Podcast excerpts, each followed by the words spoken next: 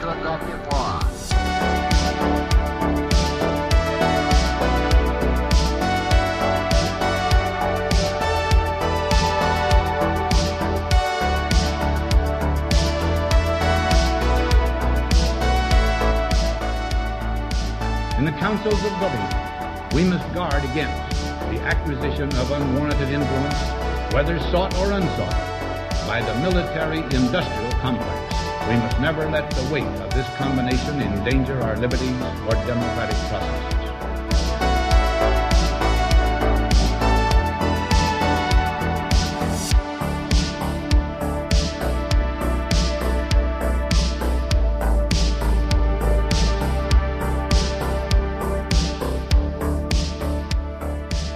Whether we shape the future in the image of our hopes is ours is to determine by our actions and our choices. If we succeed, now living that we mastered our moment.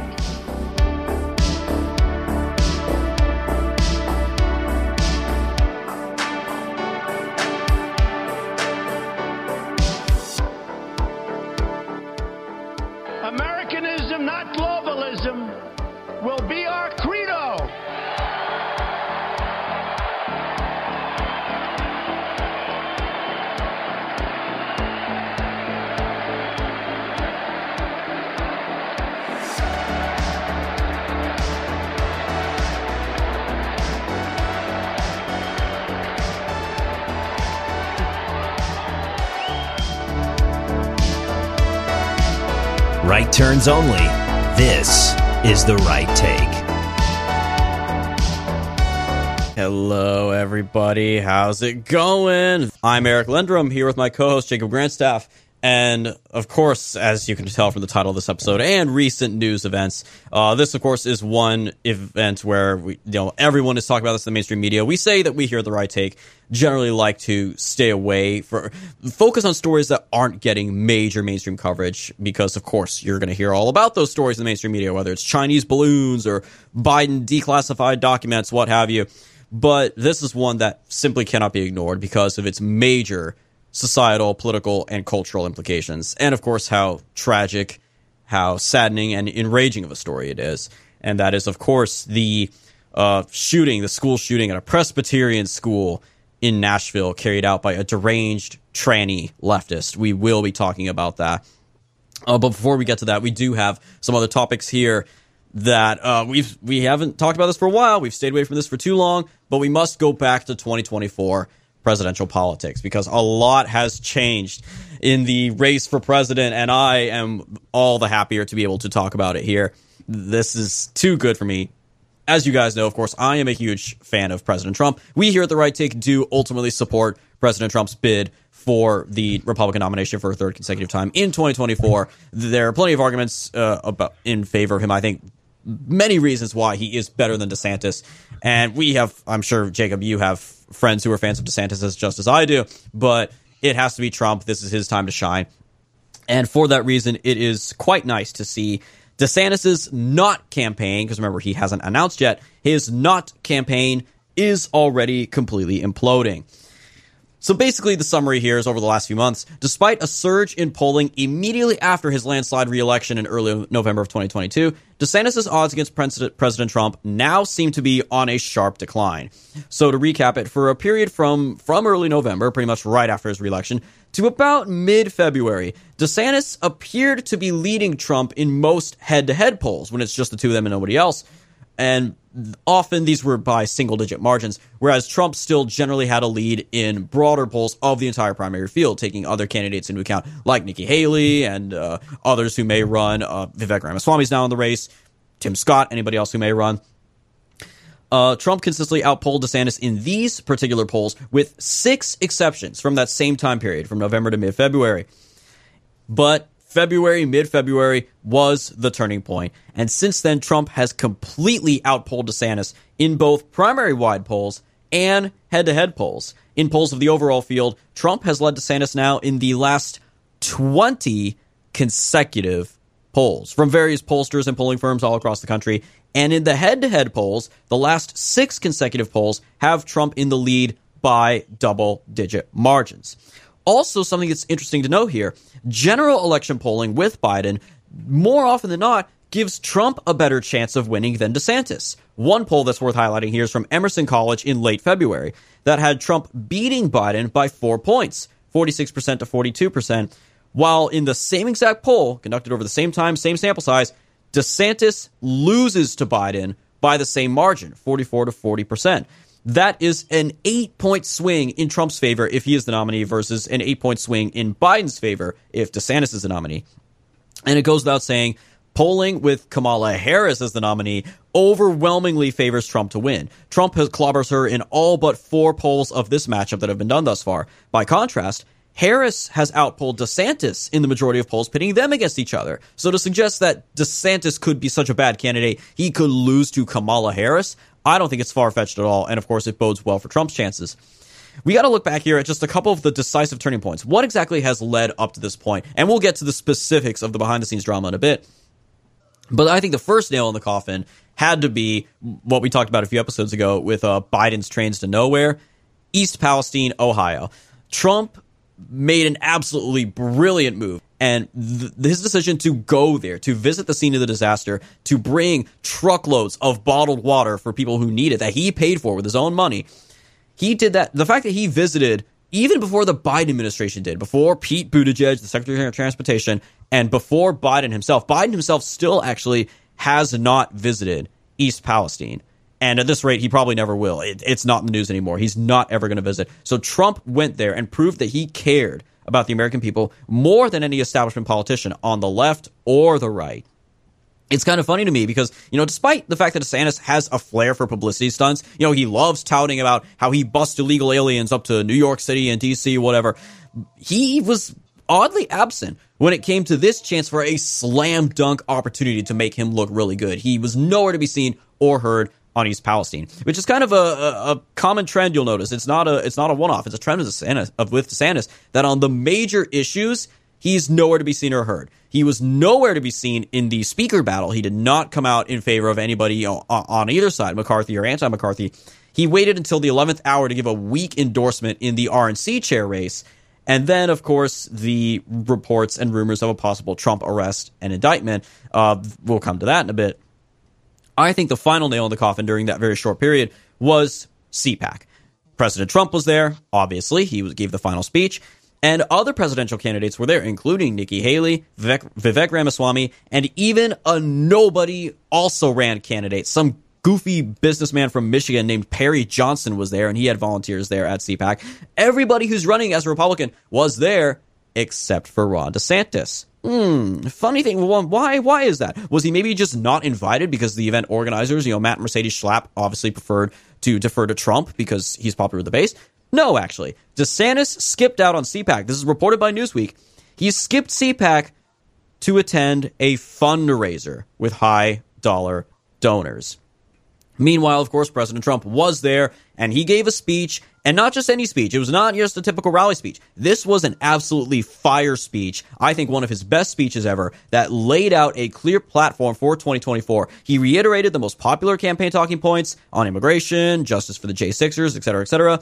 And he also introduced several brand new ideas in that speech, such as financial incentives for a new baby boom in the United States, creating new cities, et cetera, et cetera. Like he held nothing back. It was a great speech. He, of course, had that famous line, that powerful line that uh, Tim Kilcullen and I agreed was the line of the night. The "I am your retribution," speaking to the J6ers and others who've been persecuted by Biden's deep state, you know, pro-lifers and whatnot.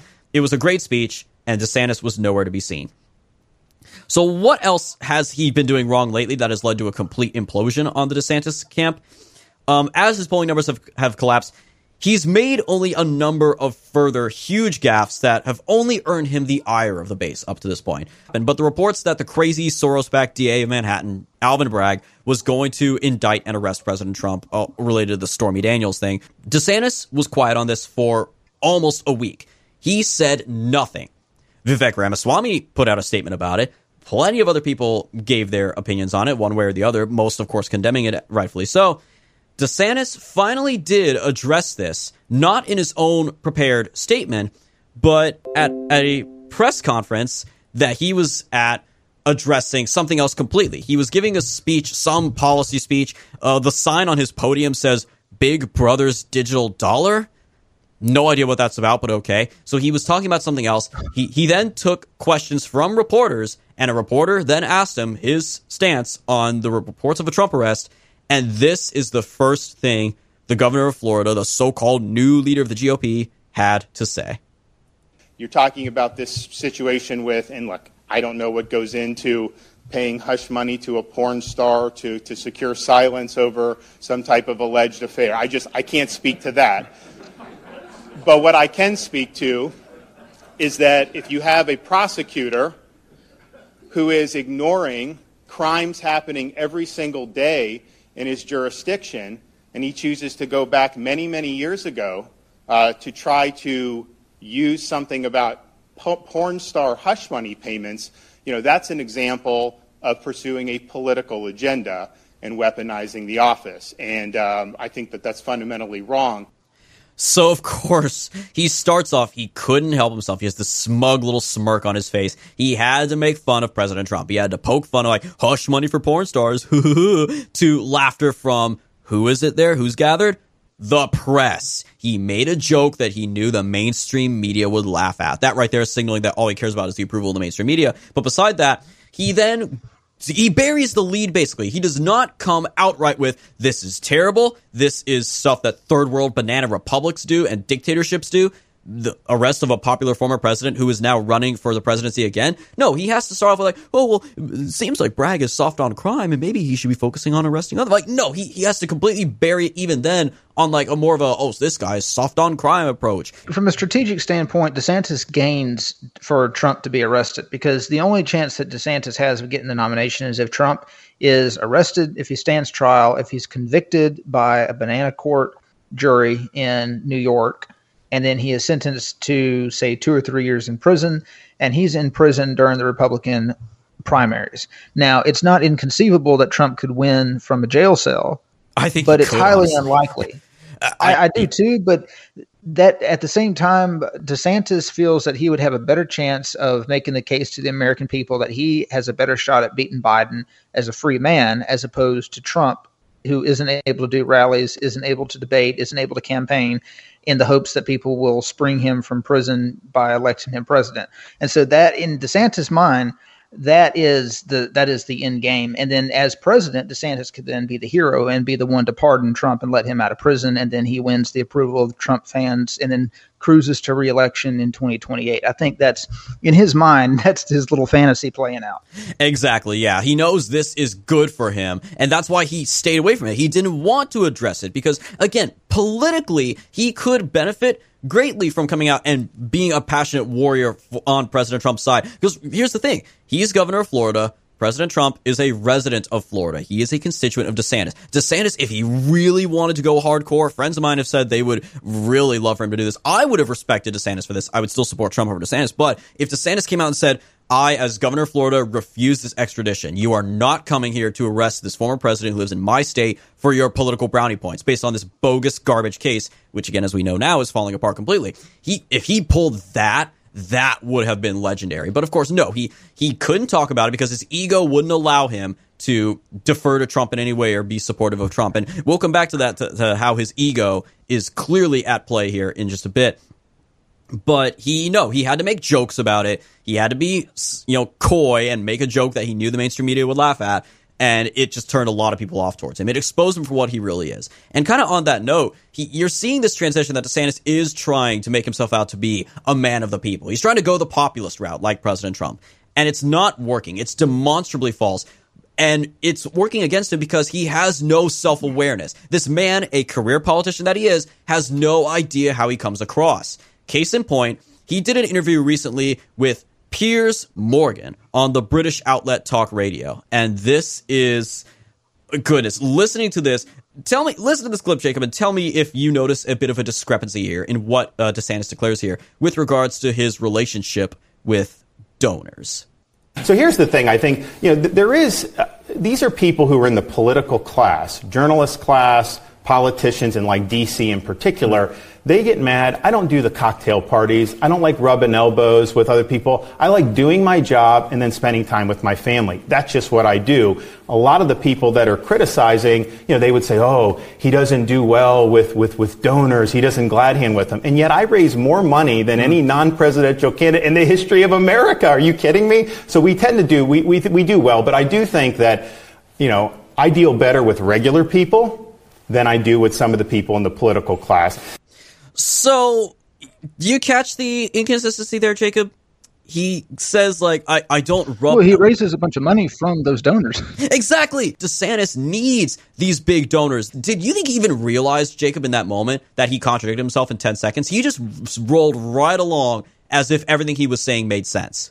He's counting on the audience not knowing that he has actually staked his strategy on getting the big wigs of the Republican Party, like the Bush people behind him. There's multiple paths that he could have taken to try to get the nomination. He could try to go the populist route and go for blue collar workers. The problem is he doesn't connect with those workers and those voters the same way that Trump does. And so, up against Trump, he might be able to pull 10% of them, but that's just not enough. So, his best bet was to get the money early and then use the money to try to break in. And it, people who've been following the race understand that he is completely full of crap in this interview.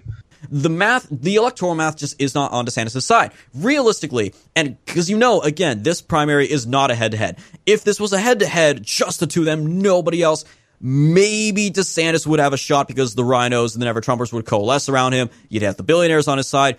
But, of course, even then, he might not win. But of course, it's not a head to head. You've got Nikki Haley, you've got Vivek Ramaswamy. Uh, John Bolton is running. Don't forget, John Bolton is running. Uh, Tim Scott has formed an exploratory committee, and he's most likely going to run. Uh, Chris Christie now saying he'll have a big announcement in like 60 days, which means he's going to run. Uh, uh, Mike Pence may run. Asa Hutchinson. Larry Elder may even run. These people, every single one of them, I guarantee you this, there is not a single candidate who can run who can take away votes from people who otherwise were going to vote for Trump. Every Republican voter, sea to shining sea, who wants to vote for Trump is gonna vote for Trump. He is first to their mind. They are not going anywhere else. These other people, Nikki Haley and everyone else, they are only going to take votes away from DeSantis. And he knows that. And that's why I said the moment Nikki Haley announced her run, I said right there, I think, I think that's proof either DeSantis isn't going to run after all, or people in the know, people on the inside in the GOP establishment know that he does not really have it in him to win this thing.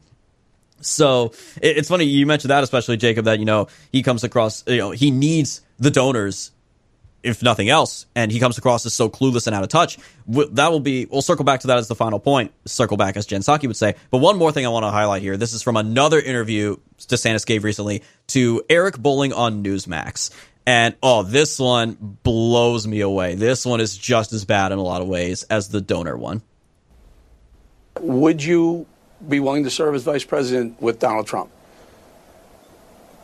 I think I'm probably, um, you know, more of, a, uh, of an executive guy. I mean, I think that you want to be able to do things. That's part of the reason I got in. I got into uh, this job is because we we have action. We're able to make things happen, and I think that's probably w- what I'm best suited for. So he, he in that moment he says, "Oh, oh I basically without saying no, he says no, I would not be President Trump's VP." Can you imagine, Jacob, how many people every 4 years on both sides are chomping at the bid to become vice president. And yet this guy basically just had the audacity to come out and say, "No, I wouldn't even be vice president." Like that betrays a huge level of arrogance that again shows his ego is getting in the way because he can't stand the idea of being VP to Trump. He doesn't want to be under Trump's shadow anymore. The billionaires and ever Trumpers have successfully gotten to him and pandered to his ego, have stroked his ego, and now he is convinced he is the greatest thing since sliced bread, that he is even better than Trump. But the other thing I got to note there he says, of course, you know, I, am more of an executive. I'd rather, you know, be in an executive position to get things done. DeSantis' career, however, and the steps he has taken to get to this point in his political career do not line up with that. That that explanation just just doesn't wash here. So of course, he first was a member of the US House from Florida. From the 6th district, he served uh three terms. He was elected in 2012, then reelected in 14 and 16. And then of course in 18 he ran for governor. But what a lot of people forget, and this is crucial, there's one other race that DeSantis ran in in between his congressional tenure and his run for governor. And that was the U.S. Senate in 2016. Uh, in 2016, of course, Rubio was one of was one of the many candidates who ran against President Trump, one the 16 other Republicans in that primary. And hilariously, I didn't even see this coming. He got demolished in the Florida presidential primary that year. Trump clobbered him by I think like an over 20 point margin. Trump wasn't even a resident of Florida at the time. He was still a resident of New York. Yeah, he had Mar-a-Lago, but he was still a New Yorker. He crushed Rubio in his own home state. And at that point, I remember the video of Rubio like the day after he was walking through the halls of Congress reporters swarming around him asking, you know, Senator Rubio, what do you have to say you know, basically about getting blown out in your own home state? Announced that he was not going to run for reelection in the Senate, which was that same year, 2016, and that he was going to retire from politics. It very much had that vibe to me of Nixon's last speech, quote unquote, when he lost the race for governor of California in 1962, and everybody thought Nixon was done. You know, he said, you won't have Nixon to kick around anymore. And of course, that ended up not being the case, but I very much had the sense Rubio was done. He was out of politics. He was going to retire. So it became an open primary, and a whole bunch of Republicans then jumped in to that race to succeed Rubio. And one of those candidates who initially ran as a Republican was Congressman Ron DeSantis. And he did rack up a decent amount of endorsements when he ran. He was endorsed by uh, Family Research Council, Club for Growth, uh, Marsha Blackburn endorsed him, John Bolton endorsed him. Interesting. Uh, but every single poll in that primary, the Rubio list polls, showed that DeSantis was not the favorite to win the nomination. He was down consistently against another congressman at the time, a fellow by the name of David Jolly. But David Jolly, by the way, is now a outspoken never Trumper and a frequent guest on mainstream and left wing uh, cable news networks and whatnot, bashing Trump constantly and you know bemoaning where the Republican Party is now. So had it had Rubio not reversed course and decided to run again after all, at which point Jolly and DeSantis and others dropped out to run for reelection, we would have had a most likely had a never Trump Republican as senator from Florida right now. DeSantis would have given us that. And the contradiction here, of course, is he said in that interview with uh, Bolling on Newsmax, he said, I'm more of an executive guy. I like to be in a position of power as a, as a governor. That's why I get things done. Being a U.S. senator is the exact opposite of an executive position. It's the worst possible position to be in in government, realistically. Your jurisdiction is an entire state, and yet you have no power. You're not a governor. You're one out of 100 people in Washington, D.C., you know, squabbling in the Senate chamber. You know, at least members of the Congress, you know, members of the House, their jurisdiction is a, is, is a smaller district, a portion of a particular state. So DeSantis, Mister, I'm an executive. I will only run for a position that has me the gives me the power and the autonomy to do what I want. Then why'd you run for Senate, Ron? That that this doesn't make sense. You, you, get the pattern here, guys. This is why this man, at the end of the day, he's done good things in Florida. You know, he was supported by Trump in 2018. He is a career politician through and through. And why do you think then th- that the establishment class, the donors, are trying to use him as the ultimate battering ram against President Trump?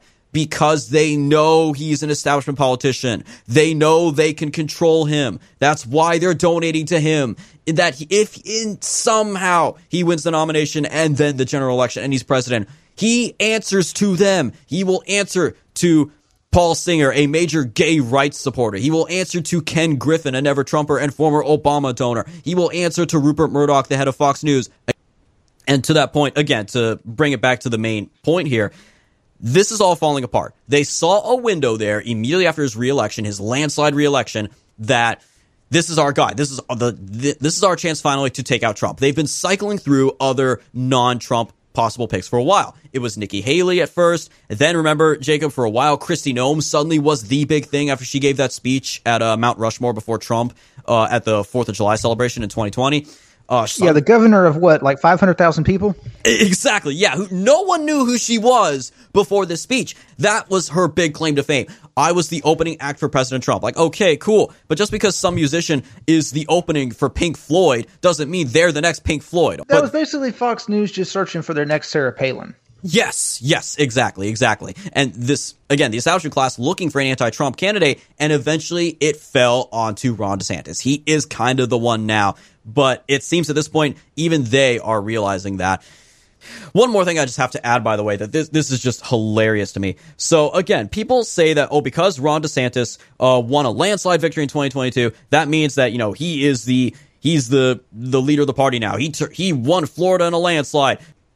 And what people, what I always point out when people say like, oh, yo, clearly DeSantis won by a landslide, so that means he's the leader now.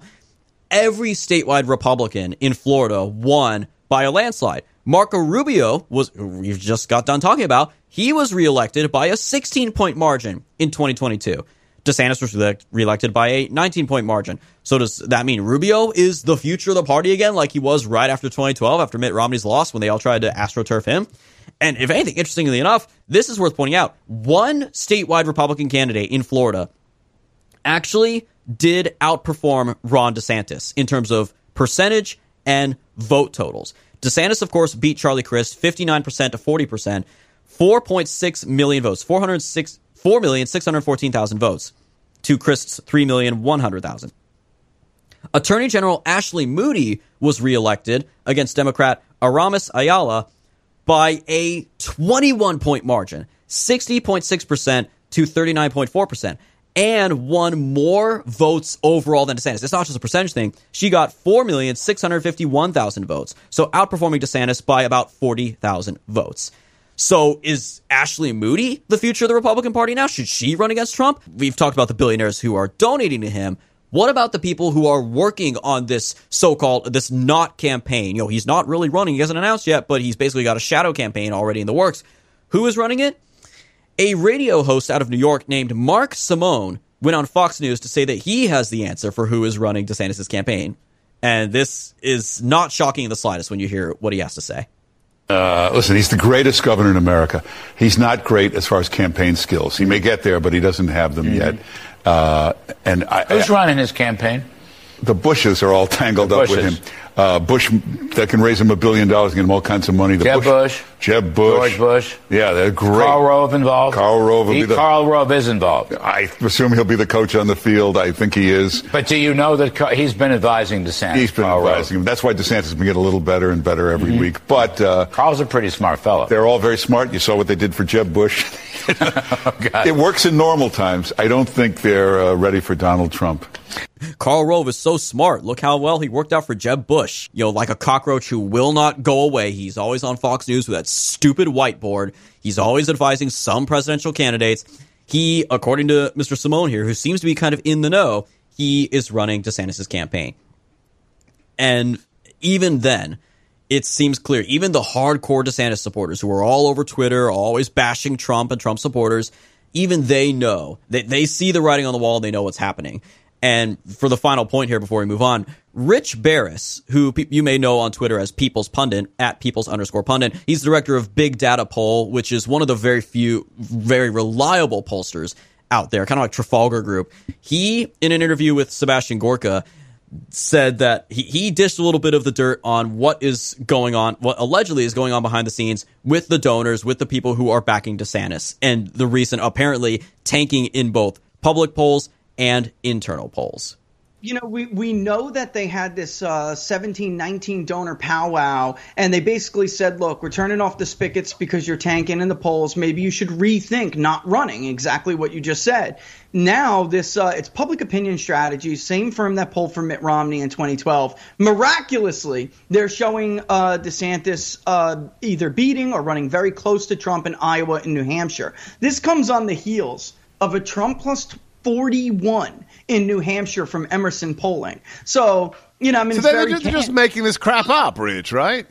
making it up, Dr. Gorka. They're making it up. Spencer Kimball, who I know at Emerson, is uh, you know he's not as left wing as some of these other media pollsters and university pollsters, but he's not throwing a poll for Donald Trump. You know, so the difference is that's publicly funded. He gets a grant through the university. This is funded in Axios. They really do a word salad. It's a group that backs DeSantis but isn't affiliated with DeSantis. That's who funded it. It's so ridiculous. They're just fabricating it out of whole cloth. So it sounds like behind the scenes, even they know that if there ever was a window for DeSantis, it's closed by this point. Oh yeah, I mean, especially after the after East Palestine, after the, and here's the thing with DeSantis is he experienced a little bit of the bump that a lot of the other 2016 candidates experienced when they ran against Trump. If you remember, you would have one candidate after another that would rise in the polls. It would look like they were going to overtake Trump. Yep. The voters would become enamored with them. They would take a good look, and after a while, it'd be like, eh, I mean, if I'm going to vote for this, I might as well vote for Trump because it's the reality is there are a lot of Trump supporters who are very soft in their support for Trump, but DeSantis is not good enough to pull them away. Because the thing is, in order to beat Trump as a Republican, you have to offer the kind of nationalism that Trump is offering. You have to be a good campaigner, you have to be an eloquent speaker, and you have to credibly convince the voters that you can beat the Democrat. And DeSantis just doesn't have that. DeSantis, for one thing, on foreign policy, he's waffled. Like at first, he was arguing that we should not be arming Ukraine. Then he goes on uh, Piers Morgan's interview and basically does a 180, calls Putin a war criminal. He basically called Russia a gas station with nuclear weapons, which was a line from John McCain. He's so he's pretty much just copying, plagiarizing former Republican nominees who are of the neoconservative variety. So a lot of voters look at DeSantis, they like what they see, but ultimately, I don't think very many of them are going to like what they see enough to pull their support from Trump to DeSantis. The only people that are really going to do that are your people, are your Nikki Haley types who don't want Nikki Haley. Exactly, yeah. And you mentioned plagiarism too. This is one more thing that I just have to point out. I, I did not know this until I saw this on Twitter a while ago. DeSantis just released a new book, which of course is always, you know, a sign that he's getting ready to, anyone's getting ready to run for president. And it's called The Courage to be Free. And apparently that exact same title was used by the legendary actor and Second Amendment activist Charlton Heston for the title of his book. Apparently, uh, the other day I heard that uh, someone told me Bill Maher on his show. Bill Maher, by the way, who obviously is no friend of the right, said of the whole Trump DeSantis situation, uh, paraphrasing, he said, "quote." A tribute band is nice, but why would anyone go bother to see a tribute band when the original band is still playing? And, and like, and that's yeah, that's yeah, a great point. Exactly. That's all you need to know. So I, I personally cannot wait to see DeSantis get destroyed because this is by far the most insidious attempt by the right to subvert and undermine the America First agenda that Trump started. You know, obviously the left is to do what they're to do. That's gonna, the Russia hoax and Alvin Bragg and Stormy Day, all that crap, whatever. Of course they're to do that. They're the other side. What's more worrisome is what our side is doing to actively try to destroy the one person who can actually give us a fighting chance at winning. The, I'm more concerned about what our side is going to try to do to stop him than what they're going to try to do. We at least know what to expect from them. We don't know what to expect from someone like DeSantis. I'm still of the opinion, honestly, that DeSantis won't run. Uh, this news now seems to suggest the donors are, as Rich Bear said, they're turning off the spigots. He may not run after all. Today we're going to discuss one of the recent op-eds by Richard Hanania in his Substack. Richard Hanania is a political scientist. We've covered his work pretty often here on the Right Take. And even though he's a libertarian and um, we can't stand libertarians, we hate libertarianism, we want libertarianism eradicated off the face of the planet because it's a disease and it's basically right wing Marxism. Hanania does bring out a lot of really, he does make a lot of good points and brings out a lot of the weaknesses of the American right. So he'll basically take an issue. He'll say, I don't agree with the right on this issue, but if they want to win on this issue, here's what they need to do instead of what they're doing. And it, it most of the time, it makes sense. One of the things that he recognizes is that power, governmental power, is what drives culture, not the other way around. One of the things that Andrew Breitbart popularized was this idea that politics is downstream from culture. The idea being if you want to actually achieve something in politics, then you need to influence the culture. Hanania kind of takes the opposite view on that. He he views government as the driver of culture. If something takes hold in the bureaucracy, if something takes hold in the government, then the culture will it'll eventually trickle down to the culture, and the average person, the normie on the street, will eventually accept it. So, one of his recent articles when, uh, is conservatives win all the time, and he's basically trying to counter the notion that conservatism is a lost cause, that conservatives have forgotten how to win, that conservatism has basically been liberalism driving the speed limit for the past 60 years. And that's one argument that you'll hear from many on the right that conservatives don't actually conserve anything, that we're basically 2014, 2015 liberals. And then in 2030, we will be 2023 liberals. And then in 2040, we will be 2030 liberals. And this is basically the story of conservatism since World War II. And he takes a few different issues, three specific issues, and he shows how the right has actually made significant progress on these issues, if not outright won these issues. So he writes On the right, there's a self pitying narrative that's taken hold in which democracy and conventional political activism are hopeless, and the conservative movement has been doing nothing but losing for decades. The 1990s thinker Sam Francis has recently enjoyed something of a resurgence. Right in 1994, he argued, quote, American conservatism, in other words, is a failure. And all the think tanks, magazines, direct mail barons, inaugural balls, and campaign buttons cannot disguise or alter it. Virtually every cause to which conservatives have attached themselves for the past three generations has been lost. And the tide of political and cultural battle is not likely to turn anytime soon. But he points out that one of the arguments that a lot of conservatives make is that because America is becoming a less white country, then it's becoming a less conservative country. And of course, being a libertarian, he doesn't really have any kind of ethno nationalist feelings whatsoever. Hanania is pretty much, as most libertarians are, is just a complete globalist. He doesn't see ethnicity, doesn't see race, doesn't thinks it's just all made up, and he pretty much doesn't care that America is becoming a less white country. But putting that aside, he takes a few different specific political issues that the right has focused on over the past 50 years, and he shows how conservatives actually have been winning on those issues. One of the issues, which is going to tie into our main topic, is guns the right has made significant strides in protecting the Second Amendment since the 1960s, especially since the 1980s. And he provides a chart, the right, a right to carry map in the United States in 1988, and then another one from 2022. And he points out, and we'll link to this in the description, he points out in 1988, Vermont, Bernie Sanders' state of Vermont was the only state in the country that had an unrestricted right to carry a firearm which means without a permit. And 16 states back in 1988 had no right to carry at all. Yeah, Today, Vermont. every single state. I was saying, Vermont is one of those weird states that, being despite being in North in New England, you know, in the Northeast, and being a generally blue state that goes blue in presidential elections, and of course, yes, Bernie Sanders' home state. It's also very, very pro gun, and I think that's actually one of the few things that Bernie was attacked on from his left when he ran against Hillary in 2016 was Hillary and her supporters said, "Oh, you're pro gun, you're soft on guns," and of course he kind of had no response to that because he's like, "Yo, I'm from Vermont. What do you want me to do?" So that that is kind of an interesting reputation that Vermont has. You can't win if you're against the Second Amendment. You just can't win there because that's the one issue that the, the hippies from the 60s who col- basically colonized Vermont. That's why Vermont is so left wing is because it was it's basically a hippie colony. They very strongly pro gun. They were very strongly pro Second Amendment because they were government dissidents in the 60s. And in their mindset, if that being left wingers, if they wanted to protect themselves from the right wing government, from the Nixon administration, they needed to keep and bear arms. So it's kind of funny. I was stayed at this hostel in Washington, D.C., uh, run by a total hippie couple, like an older couple in their late 50s or early 60s. You could tell they were they were exactly the kind that would be like the, the prototypical East Coast left wing hippie in the 60s and 70s. And their whole wall and everything was just decked out in left wing uh, paraphernalia. But on their refrigerator was a was a huge sticker that said "Defend the Second Amendment," and it was an NRA sticker.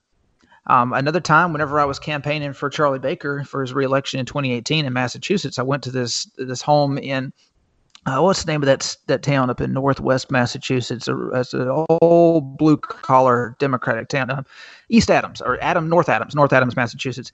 I go to this home and it's just completely decked out in NRA stuff, like National Rifle Association stickers all over the front door and the windows and everything. So I'm thinking, okay, these are my people. I knock on the door. Lady comes out. I tell her I'm campaigning for Charlie Baker. Who's Charlie Baker? Uh, lady, he's your he's your governor. He's the governor of Massachusetts. Is he Republican or Democrat?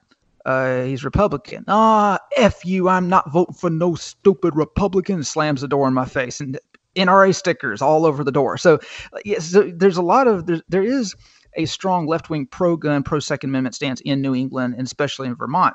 So in 1988, Vermont was actually the most pro Second Amendment state in the country. That, however, changed because the right made significant strides on the Second Amendment issue. Um, today, every state has at least some right to concealed carry, and that's, of course, thanks to no, uh, no small part to the Supreme Court.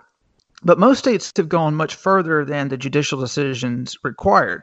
Half of the states in the country today have unrestricted concealed carry, and most of the rest require a license but grant uh, one to almost anyone who applies. There are some states who have a I don't remember what exactly it's called, but it's a may. I think it's called a may issue state. In other words, you apply for a permit and uh, for a permit, and the sheriff's office or the police chief may issue you a permit, depending on whether or not they think you're mentally fit to carry a gun. It's one of those things where it's kind of at the sheriff's discretion. If he likes you, he can give one to you. If he doesn't like you, well, you're kind of up a creek without a paddle. So Massachusetts is like that. Some of the other states are like that. The more some of the more liberal states are like that. But it one thing Hanania points out is that back in 1988 Texas, Mississippi, and Arkansas did not allow concealed carry permits. They simply did not allow it. You were not allowed to have a concealed carry. You were not allowed to carry a gun in Texas, Mississippi, or Arkansas that was concealed back in 1988. So this is how far the right has actually moved away from the restrictive gun laws that we had in most states back in the 80s and uh, you know we look back on those times we'll we'll see pictures of high schoolers with gun racks in their trucks you know carrying hunting rifles but it, back then the idea of carrying a gun for self-defense just was not something that crossed people's minds because we didn't have mass shootings we didn't have school shootings you didn't have to worry about being gunned down in the street by some psychopath Americans didn't suffer from all the mental illnesses that we suffer from today. We didn't have to worry about all the crazy, drugged up homeless people, that any one of whom could pull out a gun at any time and shoot you. So back then, yes, we, we did have a lot more respect for the Constitution, but we allowed more restrictive gun laws because we didn't fear our neighbors. And this is kind of the way it is in a lot of European countries. We will look down on European countries because you're not allowed to carry a gun. But in a lot of those places, you don't need to uh, it doesn't even cross people's minds to ever carry a gun. I mean, in times in my life when I've lived in more upscale neighborhoods, it, carrying a weapon never even crossed my mind because the chances of you being assaulted or robbed are basically zero. So, you know, the the environment is what has changed Americans' opinions on on carrying guns a lot, eh, just as much as the Supreme Court has, because even a lot of liberals now, it, you're you're just not going to make the argument to them that they shouldn't be allowed to carry weapons, because even a lot of liberals in big cities they now have concealed carry. But that's one issue. The Second Amendment. Another issue is abortion. So, according to the Guttmacher Institute, within 100 days of the Dobbs decision, no fewer than 66 clinics across 15 states stopped offering abortion services. Even before that, the trend in abortions was downward, in part due to restrictions that red, that red states were placing on providers. The number of abortions in the U.S. peaked at 1.6 million a year in the early 90s, and it's declined to fewer than 1 million a year in recent years.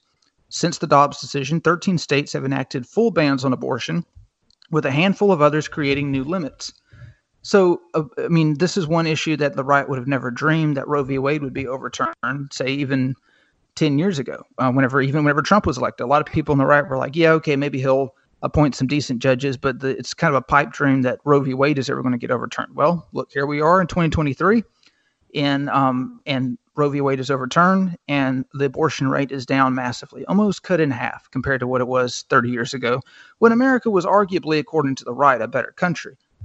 So this is a second um, second issue. Another one is schooling and parental rights. In the 1960s and 1970s, it was almost completely illegal to homeschool. It, it didn't matter where you were, red state, blue state, liberal state, conservative state. Nobody homeschooled in the 60s and 70s. Nowadays, there are millions of children who are homeschooled, and it's virtually completely legal in every single state. There's only a handful of states in the Northeast that have minimal restrictions, but even there, it's completely legal to homeschool. Now, a lot of this is part in due is due to the changing culture. Just like with guns, a lot of people now see the need to carry a gun because the country is becoming less safe. A lot of people now want to homeschool their kids because of the lack of safety in schools and because of the degenerate indoctrination in schools. So, as public schools decline, then naturally the desire for homeschooling has increased. But that is also due in no small part to conservative activists campaigning to legalize homeschooling. And you can t- you can throw in school choice with this as well.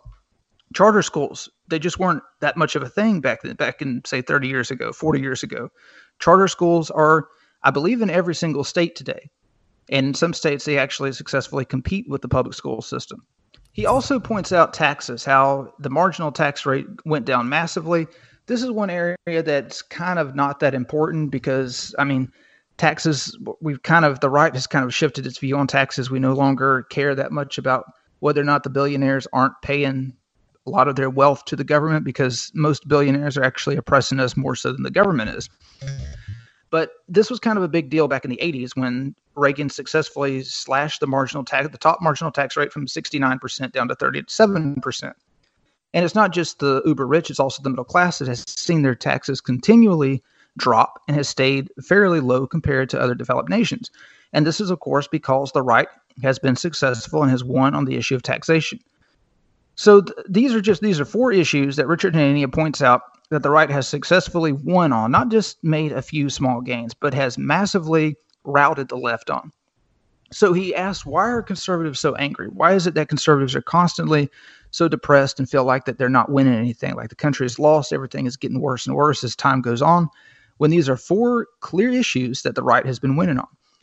And the the argument he makes is that most people on the new right, they focus on the issues of gender and racial identity. And on those issues, the left is just running away. They're just running up the scoreboard. But he points out if you if you look at the difference between how the right engages on these issues and say how the, the right engages on guns, on taxes, on school choice, on um, on abortion, the main issue is the right refuses to engage in these issues with a lot of money and a lot of political capital. There is no equivalent on the right for anti trans legislation the way there is um, for the National Rifle Association. There is no Grover Norquist on the right to counter gay propaganda in schools. We just don't have billionaires who are willing to throw their weight and their money behind the issues of identity politics the way they are in support of the Second Amendment and in support of lower taxation. And until the right is willing to fund, you know, anti-LGBT propaganda, then you're going to continue to see the right lose on these particular areas. But the main point that he's that he wants to drive home to the right is that the right can win on issues that they're willing to fund, on issues that they're willing to take a stand on. The reason why the left continues to win on the transgender issue is because they're the only ones who show up to the fight. You know, it's kind of like a good example is recently whenever um, President Biden tweeted about gay rights. He signed he signed some kind of executive order, and um, I don't remember what exactly it was. It was a few months ago. There was some executive order like uh, like recognizing gay people for their you know their progress over the uh, the previous decades. And the comments were full of a bunch of conservatives basically yawning, saying, okay, this is a non issue. Let's get back to gas prices. Let's get back to inflation. Oh, my God. Well, we, when you do that, you, whenever you change the subject, you're basically just throwing in the towel. You're basically raising the white flag and saying, okay, you can have this issue. And that's why you're that's why you're starting to see children be groomed. That's why you're seeing teachers grooming children to become transgender. That's why you're seeing them groom them to become gay. That's why you're seeing transgenders just act out and start shooting up schools because the right can, refuses to engage on these issues. And until the right is willing to engage on the issue of sexuality, the same way they were they were willing to engage on the issue of guns or abortion, then the left is just going to continue to run roughshod over the right on these issues.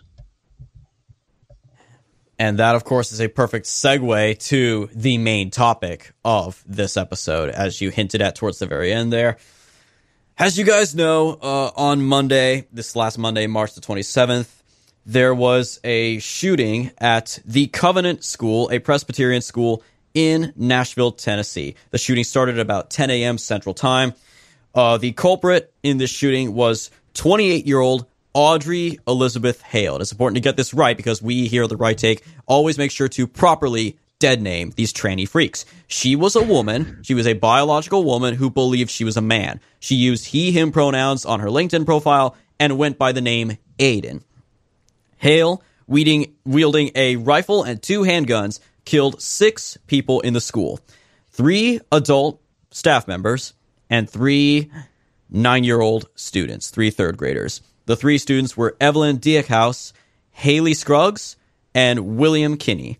The three adult victims were substitute teacher Cynthia Peak, 61 year old custodian Mike Hill, and 60 year old Katherine Koonce, the head of the school. Hale was ultimately gunned down by two Nashville PD officers, Rex Engelbert and Michael Collazo. And interestingly enough, uh, within 24 hours, the Nashville PD released the body cam footage. It's pretty uh, intense stuff, the body cam footage of the two officers. Um, so you see the perspective because they were the two who ultimately put bullets in Hale. Rex Engelbert uh, was the one who initially fired the shots from his rifle while Hale was still standing up at a window, a second story window in like a massive rotunda area, firing down at police vehicles. Uh, Officer Engelbert fired the shots that dropped Hale to the floor. And then as Officer Collazo was approaching, Hale was apparently still moving, still reaching for one of her guns, and he plugged her full of several more bullets. Uh, ultimately killing her. And they still, of course, had their guns trained on her, were screaming, you know, stop moving, hands away from the weapon, after she's clearly already dead, as she deserved to be at that point. Um, and very quickly, reports are already coming out about her past, and very quickly very clearly, the motivations are becoming obvious. She used to be a student at this very school, the Covenant Presbyterian School.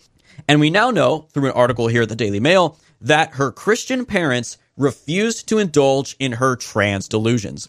They would not call her by male pronouns. They would not call her Aiden. They called her Audrey. They recognized her as female, as good parents are supposed to. They did everything they could. At this point, this it kind of it becomes sad when you think about it because, of course, a lot of times, you know, these freaks become trannies.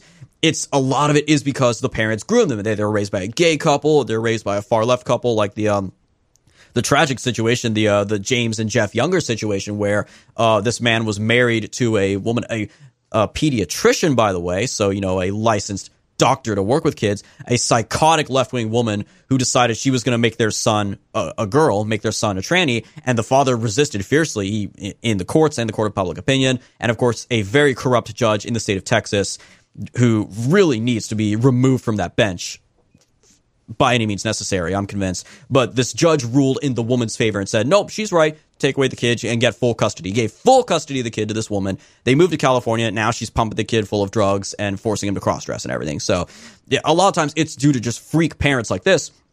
But in this case, the parents didn't go along with her delusions. They they still told her, you know, you're a woman, act like it and they tried to help her. You know, they they tried to do everything they could. So sometimes, like a mental illness, this kind of thing that it is. Of course, transgenderism is a mental illness. It just happens irrespective of the parents. So naturally, of course, the response to this, as we can imagine, has been from the mainstream media. The moment it came out, the first reports were kind of swirling around on social media that the shooter was a tranny. And initially, I was skeptical. A lot of people I know were skeptical as well because if you remember, Jacob, uh, after the Uvalde shooting in Texas, there were initial reports that the shooter there was a tranny, and people were circulating photos of a dude wearing a skirt that they said was the shooter. It looked like the shooter, but it turned out that that was not the shooter. That was just some other mentally ill guy. So, of course, the mainstream media was like, "Oh, fake news blames the shooting on a transgender woman." So naturally, we were skeptical, but then it sure enough, it turned out this is true. Audrey Hale was a tranny activist, a woman who believed she was a man, and she shot up a Christian school full of students.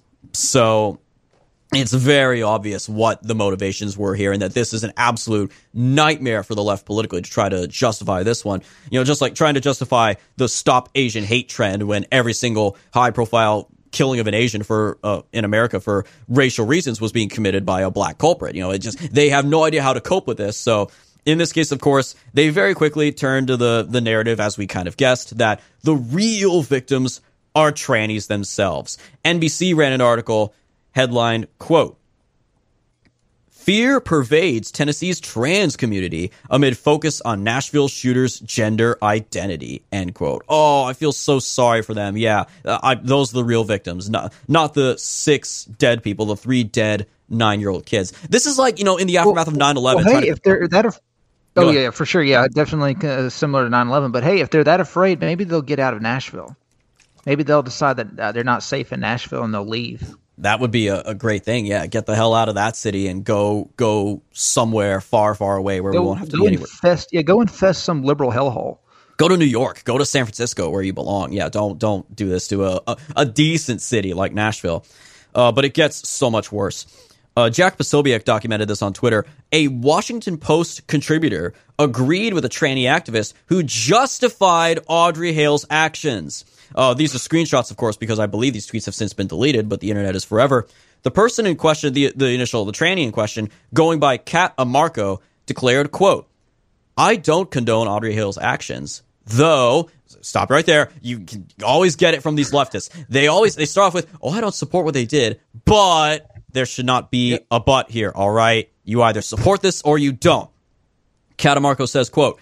I don't condone Audrey Hale's actions, though I understand their outrage, using the pronouns there, their outrage against an intolerant state that brainwashes children through religious indoctrination. The reality is this human still identified as that child attending that school and carried that pain into adulthood, end quote. So blaming the school for being a Christian school and not reinforcing her insane, perverted sexual delusions. In response to this, a Washington Post opinion contributor named Mike Wise tweeted, quote, this is as deep and real as it gets. Thank you, end quote. That's the Washington Post, guys. So you know this again. This uh, they love. If uh, the absolute most you may get out of the left is maybe, oh, these are just some fringe radicals on, on Twitter saying this. This isn't the mainstream. Oh yeah, so the Washington Post is a mainstream. Got it. Next point. So Catamarco is pretty much just guessing that Hale went through some kind of uh, childhood trauma when she attended the school. She, this is pure speculation. Hale did leave a manifesto. The police still have not released that manifesto. They claim that they're continuing their investigation, and once the, the investigation is complete, then they may release the manifesto. I personally don't think they're going to because uh, we can all pretty much guess what is in that manifesto. A non binary woman goes into a Christian school and kills a bunch of people. What do you think is in that manifesto? However, we don't know for sure what's in the manifesto any more than Catamarco does. So she's pretty much just speculating that this person experienced some kind of trauma in elementary school. From what I read, one of the uh, teachers at that school who remembers Hale said that he only remembered her in the third and fourth grade, and after that, he thinks she transferred to another school. So we don't even know. She might not have even attended from kindergarten through sixth grade. This might have been a very small blip on the radar of her past that she has very little memory of. Because one of the things, and this may be getting kind of getting ahead of where you want to go with the the dialogue and the story, but one of the things that the police revealed did, did reveal from her uh, from the journal or the manifesto that she kept was that she initially planned to shoot up a different school. And this was her second option. She was planning on going to a different school to shoot it up, but because of the security at that school, yes. she decided to go for this one because this one was far less secure. There, uh, and interestingly enough, there was no officer on duty. There was no school resource officer on duty at this school. It's a very small school. I think they have 22 teachers, 200 students. It's inside a church. Like it's not even a separate school, standalone school. It's part of the, the Covenant Presbyterian Church. So it, I think it's very um, loose speculation and probably completely false that Hale experienced any kind of childhood trauma there that caused her to target this school. And additional reports claim that she was actually planning on targeting her relatives, but she apparently decided to go to the school first for whatever reason. And of course, rightfully was stopped and killed by the police before she could kill her relatives. I'm kind of surprised that she didn't start with her relatives. You think of like um the, the Sandy Hook shooter, Adam Lanza. He killed his mother first before he then went to the school. So it's you know by the grace of God, her the Uvalde survived. shooter. The Uvalde shooter shot his grandmother before Yes. going to the school. That is correct. Yeah, they a lot of them do generally start with their relatives. So again, you know, by the grace of God, her parents have survived and will be able to tell us if, if they decide to come forward to tell us more. Uh, but on that note, yeah, the manifesto, sure enough, pro tranny LGBT whatever XYZ groups have been actively demanding that the Tennessee Police Department not release the manifesto. Uh, from Newsweek headline quote Audrey Hale manifesto release raises major concerns from LGBTQ plus groups end quote. So again, like the NBC article, n- not even like they don't care about the dead little kids. They care more about, oh, the possible backlash against us poor trans people who just want to exist, you know, because one of our own shot up a bunch of Christian kids and several. Uh, but another mainstream media talking point here, of course, once again, rushing to blame the guns, and especially in the context of transgenderism, you know, because Tennessee, arguably more than any other state, Tennessee has been based on transgenderism. They have passed law after law after law, shutting down drag queen story hours for kids, shutting down you know trans genital mutilation surgeries for minors. And so Newsweek once again had a headline quote Tennessee Republicans ban on drag shows criticized after mass shooting. Basically saying, oh, those dumb hicks in Tennessee, they focus more on banning drag queens than banning guns. You know, although in this case, clearly banning drag shows and all that stuff is the right course of action because, again, it's obvious. This is a basic talking point. It ain't the gun, it's the person pulling the trigger. And in this case, the person pulling the trigger was a deranged tranny freak.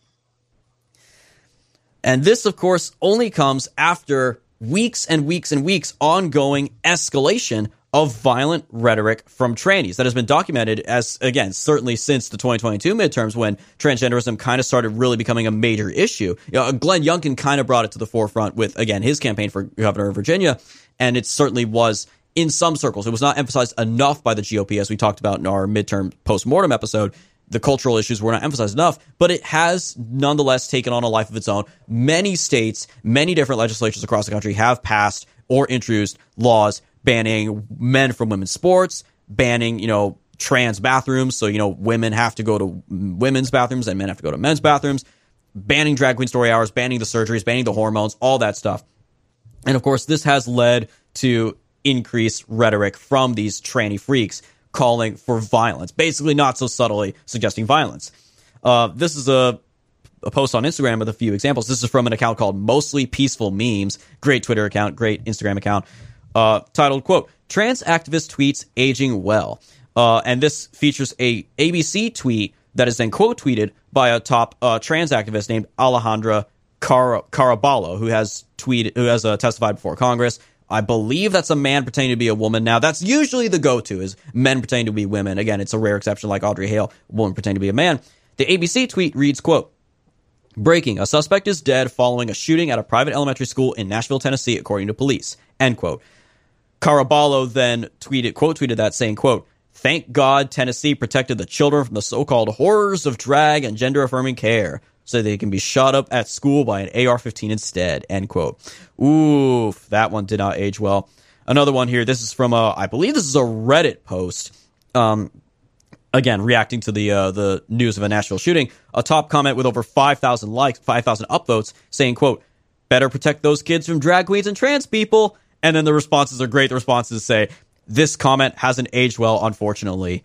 Well, that didn't age well. Tragic, regardless of perpetrator.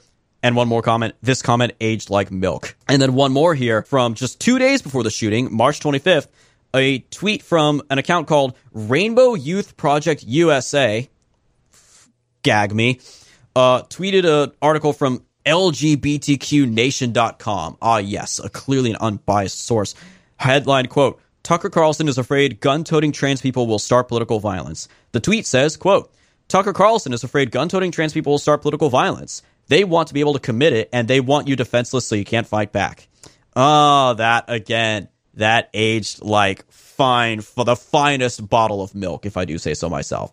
And then one last picture here from this uh, mostly peaceful memes post is just a, a freak in a mask, uh, wearing uh, all black, wearing a black mask, and holding a sign saying trans rights or else. And it depicts a bunch of different guns in the pink, blue, and white color scheme of the tranny flag. So again, that this and this is not accidental. This is not just a few fringe examples. This is a clear pattern in response to legislation cracking down on them. They basically say if we don't have our if we're not free to sexually groom and rape and mutilate and indoctrinate little kids, we're going to kill you. We're, we're going to fight back with violence because they always say it's like you're threatening our right to exist, quote unquote. You know, you know, they one of the sayings from the left. It's so you know whoever came up with this feels so clever is respect existence or expect resistance. They love talking about that one. You know, it's our right to exist. No, well, it's your right well, to exist as a human being. Or go, go ahead, Jacob. Well, trannies have been a major, major faction within Antifa going back five years, five, yes. six years. You if you look at any major Antifa rally, there's always a bunch of trannies involved. Um, it's funny all the, the victims of of police violence, uh, the Antifa victims of police violence, they always tend to be they turn out to be transgender. because it makes it much easier to uh, make them into martyrs if they're an oppressed minority rather than just some random white dude who got mixed in with Antifa. Exactly. That's why, and funny enough, we'll come to Andy Ngo in just a bit, but Andy Ngo, who of course does fantastic work reporting on Antifa, he always posts these massive collages of mugshots whenever a round of Antifa freaks are arrested in Portland or what have you. They're always, they universally, they're pasty white, really ugly, and a lot of them have the dyed hair, pink hair, glue hair, which is so kind of a sign of being a tranny. A lot of them do look kind of androgynous. You can't tell what gender they're supposed to be. That's by design, of course. So yeah, they, they are the most vicious because they're the ones with the least morals. They're the ones with no sense of decency.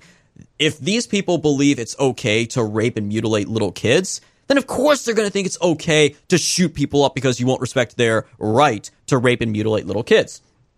And one thing that's been drawn, uh, a lot of attention has been drawn to this in the aftermath of Nashville is a group called Our Rights DC posting all over social media in just days before this shooting calling for, quote, a trans day of vengeance on April 1st, with promotional posters advising attendees to wear a mask and bring a buddy.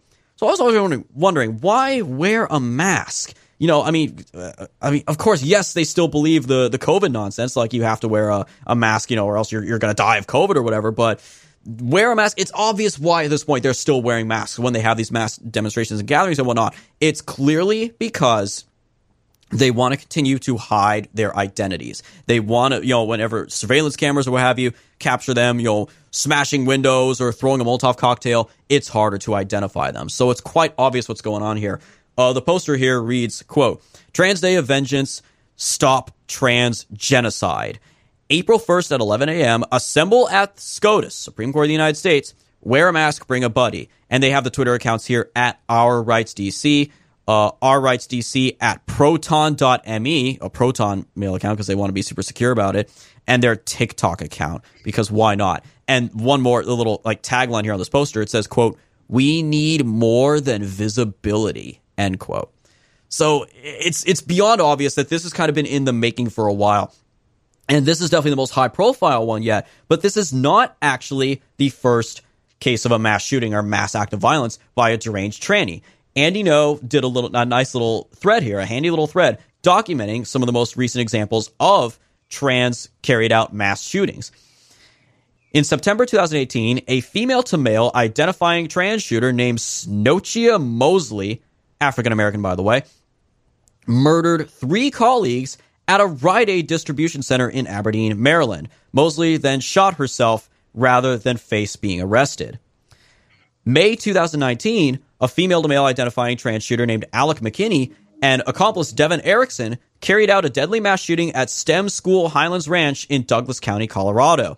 McKinney told investigators transphobic students were targeted. So there's no ambiguity there. They, of course, she survived to confess to investigators what her motives were. That right there.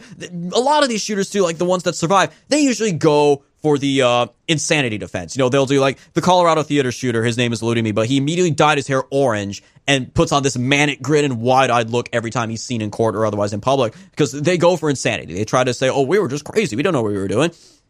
But this one actually was so convinced she was morally in the right. She confessed, "Yeah, I killed them because they were transphobic. They believe their rights supersede their right to be degenerate freaks supersede your right to exist." And one more here. In November of 2022, a trans non binary suspect named Anderson Aldrich, uh, born Nicholas, Nicholas Aldrich, a guy, allegedly carried out. Why did you have to put allegedly there, Mr. Ngo? Come on, we know he did it. Carried out the deadly mass. Oh, that's I, I can't stand that allegedly crap. This is off topic, real quick, real quick here. This got my noggin jogging the other day when I was thinking about these shootings. Whenever the shooter dies at the scene, like Audrey Hale did, all the reports subsequently say, oh, yeah, the shooter, the Nashville shooter, the Presbyterian shooter, what have you. They were the shooter. She was the shooter. But when they survive and then they're they're arrested and subsequently they go through trial, it suddenly becomes alleged shooter, the accused shooter. Like, come on, they're on surveillance camera when they were caught doing it, we know they did it. All right, I'm so sick of this. This like we have to beat around the bush and play nice, be like, oh, uh, allegedly. No, okay, this guy did it. Nichols Nicholas Aldrich carried out the deadly mass shooting at the gay nightclub Club Q in Denver. The shooting was quickly blamed on the right by left wing activists, Democrats, and Antifa, But when it emerged that Mr. Aldrich is trans non-binary, they said they didn't believe it. End quote. So this is just the fourth, the most recent one, and I think the highest uh, body count, unfortunately, out of those four. So this is a trend that's been building up for a while over the last few years, coinciding with the rise of transgenderism in general. We, at some point, Jacob, I know we're, we're going to do this. We got to give it the time it deserves. We're going to do like a long take deep dive on transgenderism because there is so much that needs to be said about how it is fake. It is a fad. It's a mental illness that has been packaged by the mainstream media, by Hollywood, by by social media, by culture as a as. Of course, they're not going to say it's a fad, but that's what it is. It's a fad. It's a trend and it is ruining the lives of young men and women who think they're being like socially acceptable. They're they're being trendy. They're being themselves. They're expressing themselves by mutilating mutilating themselves and plugging themselves full of drugs that you can't exactly reverse that process.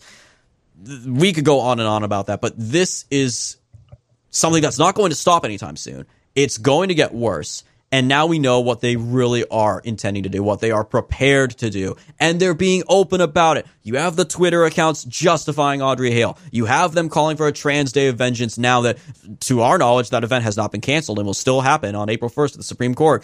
What a horrible April Fool's Day prank that is. And something needs to be done about it. We have to stop this madness before more dead kids are the result.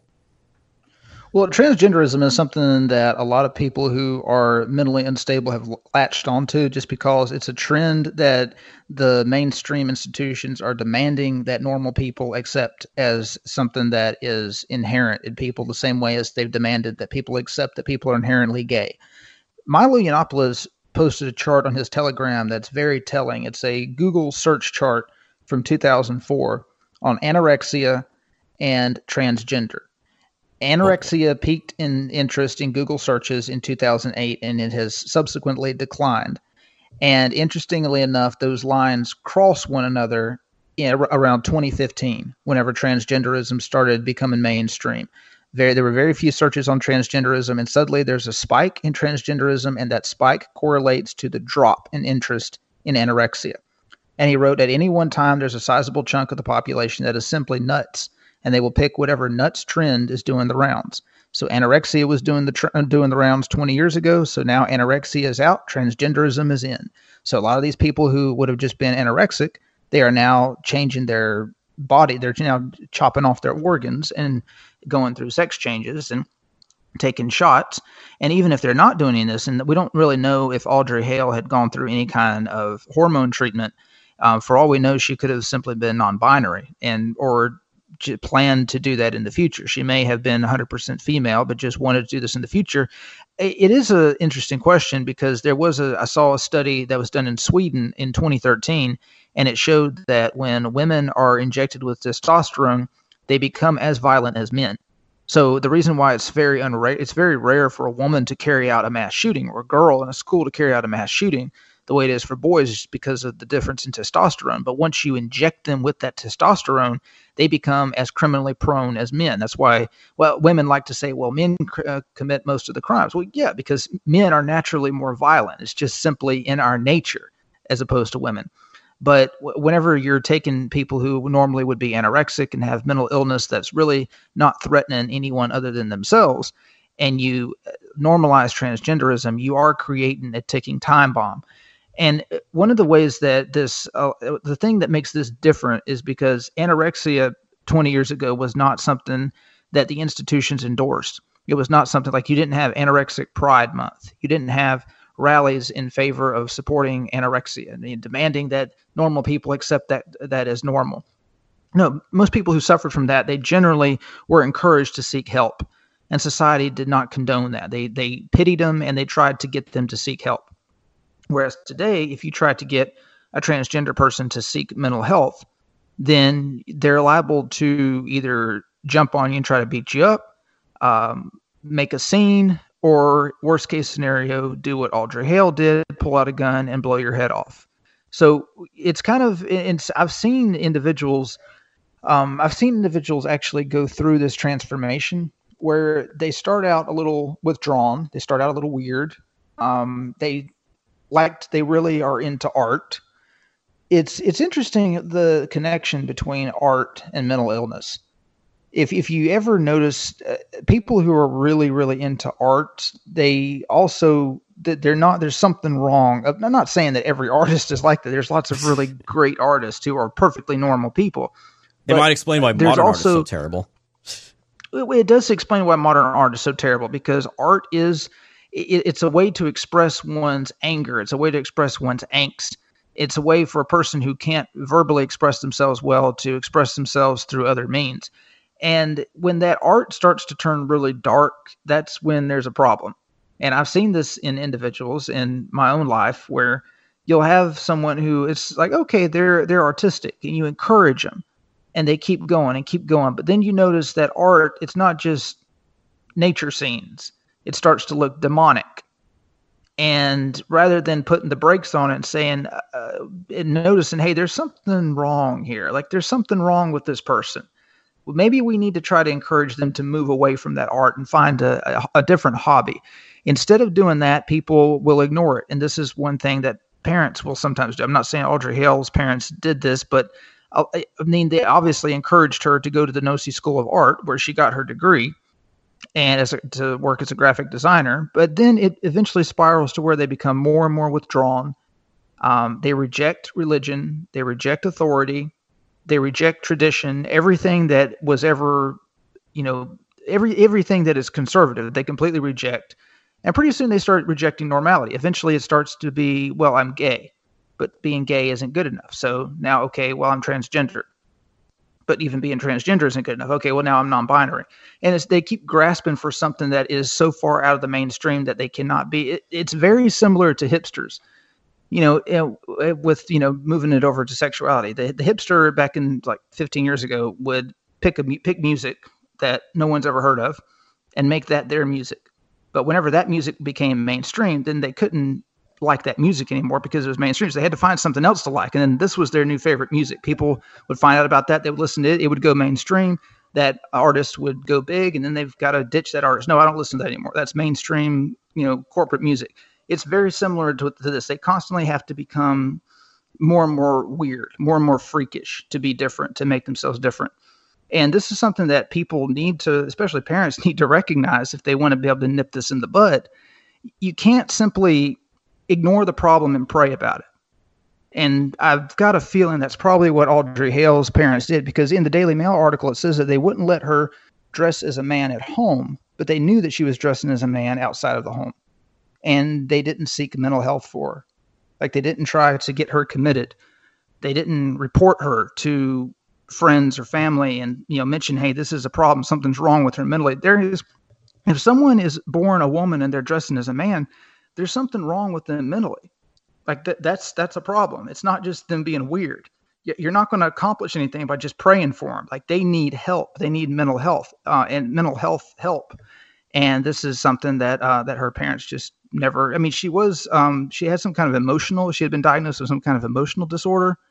But I mean, this is 2023. Everybody today is diagnosed with some kind of emotional disorder. That's not really out of the ordinary. Especially, yeah, like but yeah, Zoom- just just Zoomers and millennials, yeah, they're all they all have oh, some Oh, yeah. diagnosed condition. They're all on some kind of drug or something. Like it's they're all like allergic to the the dust particles that come down from the ceiling tiles or crap like that, or the the buzzing of the overhead lights, you know, triggers them or something. It's it's ridiculous, and it's a further testament to how this particularly messed up new generation, the Zoomers, and yes, to a, obviously to a big extent, our generation, millennials as well, is contributing to this that has never been seen before in human history. There's a reason this crap didn't happen with Gen X, with Boomers, with the Greatest Generation, or with anybody else.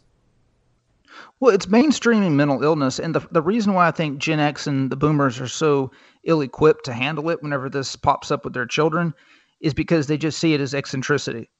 They, they don't see it Yeah. as something that could turn into to danger. They don't see It's- it as dangerous. It's just a Uh, phase. one of the things Yeah. that the police, yeah, yes, they they see it as just a phase. But the problem is, if it's an eight-year-old that's going through a phase, it's one, one thing. When it's a 28-year-old that's going through a phase, they're not self-sufficient. They're really weird, and they don't have any friends, and they're into really weird shit. That's kind of those are a bunch of red flags that uh, unfortunately a lot of parents don't really act on, and part of it is it, you know parents don't want to admit that they failed they don't want to actually go there. They don't want to actually have to admit that, okay, somewhere along the line, I failed this child, and that's why this child is acting out like this grown child is acting out like this. Like I need, if I'm going to seek help for my child, I'm going to have to, you know, humble myself and realize and admit that somewhere along the line I failed as a parent, and I'm going to have to go seek outside help to get my child to be normal. And when that doesn't happen, then you end up getting Audrey Hales. You end up getting these other transgender maniacs that end up going on rampages and and taking out their anger and their angst on society. And most most mass shooters they are suicidal. I, I don't remember there ever being a mass shooter who had a getaway plan. That is correct. Most of yeah. them they they plan to go down. They plan to go down in the shooting either by their own gun or by the police's gun. And Audrey Hale, she messaged uh, someone that she was in contact with in middle school, one of her former basketball teammates, and told her less than 20 minutes before she started shooting up the school that she was going to commit suicide. And of course, what she meant was suicide by police bullets. cop, so yep. she planned she planned to go down in the shootout. She said, like, I'm going to yeah, die just- today. just some things- You'll probably hear about me on the news. Yes, yes. And so people used to, if people were suicidal, they would just kill themselves. But now they figure, hey, I'm going to go down a hero. I'm going to go down, um, A go down martyr. a blaze of glory in their mind. Yep. But but yes, it just that's that's one of the ways that society in general could prevent some of this stuff from happening is just noticing red flags. Um, and a lot of times that involves parents having to have difficult conversations with adult children. Like, hey, this this behavior, it's not just that it goes against my religion, it's not just that it goes against my morals. This behavior is abnormal for human beings, and you need to seek help. Like, you've got a problem. This is not normal. Like th- those kind of conversations. Uh, and unfortunately, a lot of parents they just want to sh- show. They think they think that if they show love, acceptance, and compassion, that the child will eventually turn around. But love, acceptance, and compassion don't work with mentally ill people. They they may work with someone who's just being rebellious and going through a phase of anger. They don't work with people who have a genuine mental illness. Like if a schizophrenic person believes they are being gang stalked by the CIA or something, then yeah, it's just telling them, "Oh, I'm here for you." Like you know, nice words are not going to help that person. And we keep coming back to this because yes, transgenderism is a mental illness. It's the same way that an anorexic person may look in the mirror and they may actually be 80 pounds, but they think they're 300 pounds. You know, that's it's a mental illness that needs to be addressed. They need to be given help. And yeah, it's that's like you said, it's tough love. You got to say you are not a man, Audrey. You are a woman. You need to start acting like it, and we will get you help to set you straight. But of course, again, the the left they insist, you know, hold the, the conversion therapy or whatever. Which conversion therapy works, by the way. First off, but second off, that they insist, no, no, no, you know, trans. They call it gender affirming care. This is why it's so important to control the language. This is why I insist on calling them trannies. I will keep calling them trannies because I know it's derogatory and I know they freaking hate it. You got that's why I dead name them. That's why I use their original pronouns, like in this case, she and Audrey. You control the language. Don't give these freaks an inch on the language. It is not gender affirming care. It's, I call it genital mutilation surgery. That's my go to term. But also, I mean, sex change is another acceptable one, although that sound makes it sound a bit nicer than what it is. They insist that it's the right thing to do. We're affirming ourselves. We're affirming these kids, these seven year old kids who, who know themselves. They know their body and their sexuality before they've even hit puberty. They know themselves better than their own parents do. Like, it's insanity, but they insist it's their right to do so, and we're somehow in the wrong for trying to tell them no. So we have to keep telling them no. We have to push back. We have to be harsh about it. We have to be firm and say, this is a mental illness. This is not real. And we're going to crush this and destroy it. And yes, as base Michael Knowles said in his CPAC speech, we need to eradicate transgenderism, wipe it off the face of the earth, destroy it, get rid of it. And no, obviously, as Michael Knowles said, and as I will say now as a disclaimer, I'm not saying to wipe the people out. I'm not saying get rid of the people. I'm saying eliminate the ideology. Cure these people and eliminate the ideology so this crap does not happen again. We don't have these mentally ill freaks shooting up Christian kids because they think that they're somehow in the right to do so, to be a martyr to do so. And one last thing on the family issue: a lot of times these uh, these people who are mentally ill, they're a bigger threat to their immediate family members than they are strangers.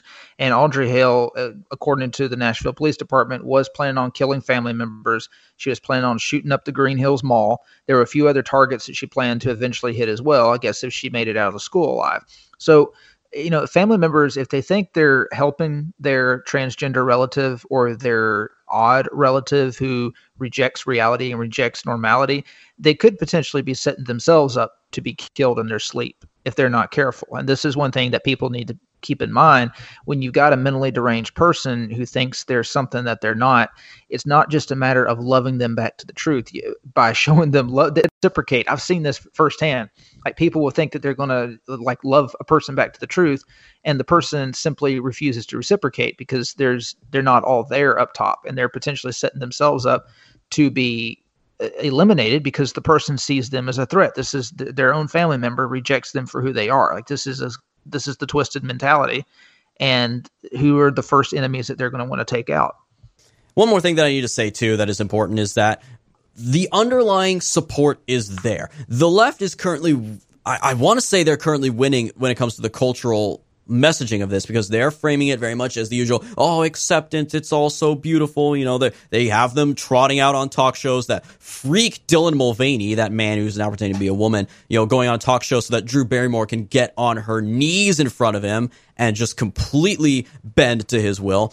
But the most people i think are still normal people in this country. And most people simply don't know what this is yet. They still, do, like you said, they think it's an, about eccentricity. They don't think this is an actual serious mental, physical, sexual, psychological threat. If every single American was made aware of what this really entails, overwhelmingly, they would be against it. Even people that normally wouldn't be on your side. And that includes, again, once again, got to give a shout out to based Elon Musk, the, the owner of Twitter, who responded to a tweet from Turning Point USA's Benny Johnson, who recapped all the same mass shootings that I by trannies that I recapped earlier by Andy Ngo, uh, saying, "quote The Colorado Springs shooter identified as non-binary, the Denver shooter identified as trans, the Aberdeen shooter identified as trans, the Nashville shooter identified as trans. One thing is very clear." The modern trans movement is radicalizing activists into terrorists. End quote. Elon Musk liked that tweet and responded to it with an exclamation mark.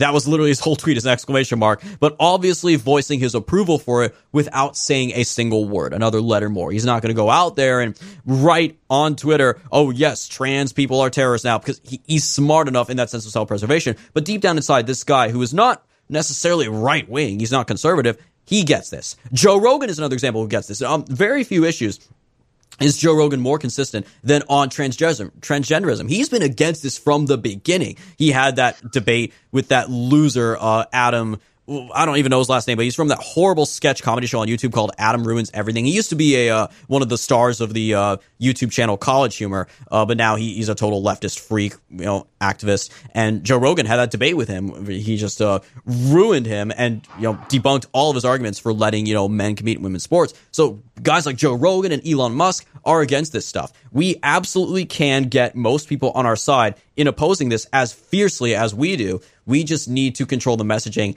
and never back down in calling this for what it is. Call them trannies, call them mentally ill, and yes, at this stage, with the rhetoric they're pushing and the actions they're carrying out, call them terrorists, and we will win. Unfortunately, that is all the time we have left for this episode of The Right Take. Thank you guys so much for tuning in. As always, be sure to follow us for all of our latest content at our website, righttakepodcast.com. The full list of social media websites and podcast platforms where we are available, righttakepodcast.com slash subscribe. And as always, if ever you guys are feeling oh so generous and want to continue supporting us and all that we do here on the show for you, righttakepodcast.com slash support. We'll talk to you next week, guys.